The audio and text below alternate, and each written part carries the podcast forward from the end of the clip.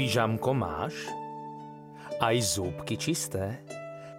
Tak potom môžeš isto, iste zájsť ešte krátko do rozprávky. Zamkni si pusu na tri zámky a rozpoviem ti do uší, čo zažil dnes náš medúšik. Snem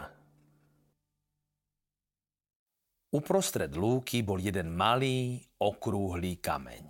Nikto z návštevníkov by si ho ani nevšimol, ale obyvatelia lúky ho dobre poznali, lebo na tom kameni si zvieratka nechávali oznamy a správy. A dnes bolo okolo neho naozaj veľmi rušno. Včelie Združenie siedmých úlov totiž zanechalo správu, že na zajtra večer, keď bude slničko 5 včelých centimetrov nad obzorom, zvolávajú včielky celolúčný snem za účelom prediskutovania jednej vážnej otázky. Keďže sa snem nekonával často, všetky zvieratká sa tešili a boli veľmi zvedavé. Pred západom slnka sa všetci zhromaždili okolo oznamového kamienka a snem mohol začať. Pred všetky zvieratká predstúpila žabka Radka, ktorá mala najsilnejší hlas a prečítala list Združenia siedmých úlov. Kráľovné oznamovali lúčnemu zhromaždeniu, že by veľmi chceli, aby na lúke rástla medovka. Má vraj vynikajúcu chuť, krásne kvietky a príjemnú vôňu. Kráľovne oznamovali, že ich poslovia už aj našli vhodné rastlinky, ktoré by mohli presadiť. Ale keďže lúka je spoločná, chcú vedieť, či zvieratka so zasadením medovky na lúke súhlasia. Zvieratka sa chvíľu radili a napokon skoro všetky súhlasili. A tak sa hneď na druhý deň začal prevoz.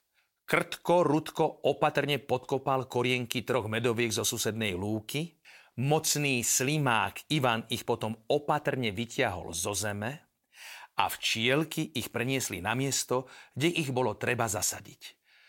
Tam už čakal červík Erik, ktorý vykopal do zeme tri hlboké jamky. Včielky rastlinky opatrne zasadili a mravčechy ich korienky zakryli zeminou a nakoniec ju poriadne udupali – ako posledná prišla žabka Radka, ktorá niesla v ústach vodu z blízkeho potvočika a medovku popolievala. Všetky zvieratká mali ohromnú radosť. Rastlinky boli zatiaľ len maličké, ale do konca leta určite narastú. Keď sa na druhý deň prišli zvieratká pozrieť, ako medovky rastú, ostali ako omráčené, lebo všetky tri medovky boli obrízené až po koreň a pri nich našli pokojne prežúvajúceho lúčneho koníka Janíka. Čmelko Ferko ako lúčný policajt Janíka zatkol a na ďalší večer bol ohlásený zasa snem. Všetky zvieratka naň prišli a ukrutne sa nad Janíkom rozčulovali. Aj medúšik prišiel, ale ten sa nerozčuloval. Janík bol predsa jeho kamarát – keď sa zhromaždenie utíšilo, predviedol lúčný policajt obvineného koníka Janíka a komár Roman predniesol žalobu. Keďže bol Janík prichytený priamo pri čine, je podľa žaloby vinný a odsudzuje sa na to, aby navždy opustil túto lúku. Uzavrela celý prípad ako sudkyňa jašterica Alica. Všetci jej k rozsudku zatlieskali. Ale to už náš medúšik nevydržal. Postavil sa a keď potlesk utíchol, povedal. Ja s takýmto rozsudkom nesúhlasím. Samozrejme, viem, že Janík urobil hlúposť, ale kto z nás ju nikdy neurobil? A ak sa taký nájde, tak ho môže súdiť. Povedal medúšik a znechutený odišiel. Na lúke nastalo trápne ticho. Nikto nič nepovedal ale postupne všetci nasledovali medúšika a potichu z lúky odchádzali. Nakoniec tam zostal iba Janík a lúčný policajt Čmelko Ferko, ktorý napokon Janíkovi nahnevane povedal. No, čo tu tak stojíš, ty zloduch? Choď domov! A aj sám odletel. Takže súd sa nakoniec nedokončil a Janík zostal bývať na lúke.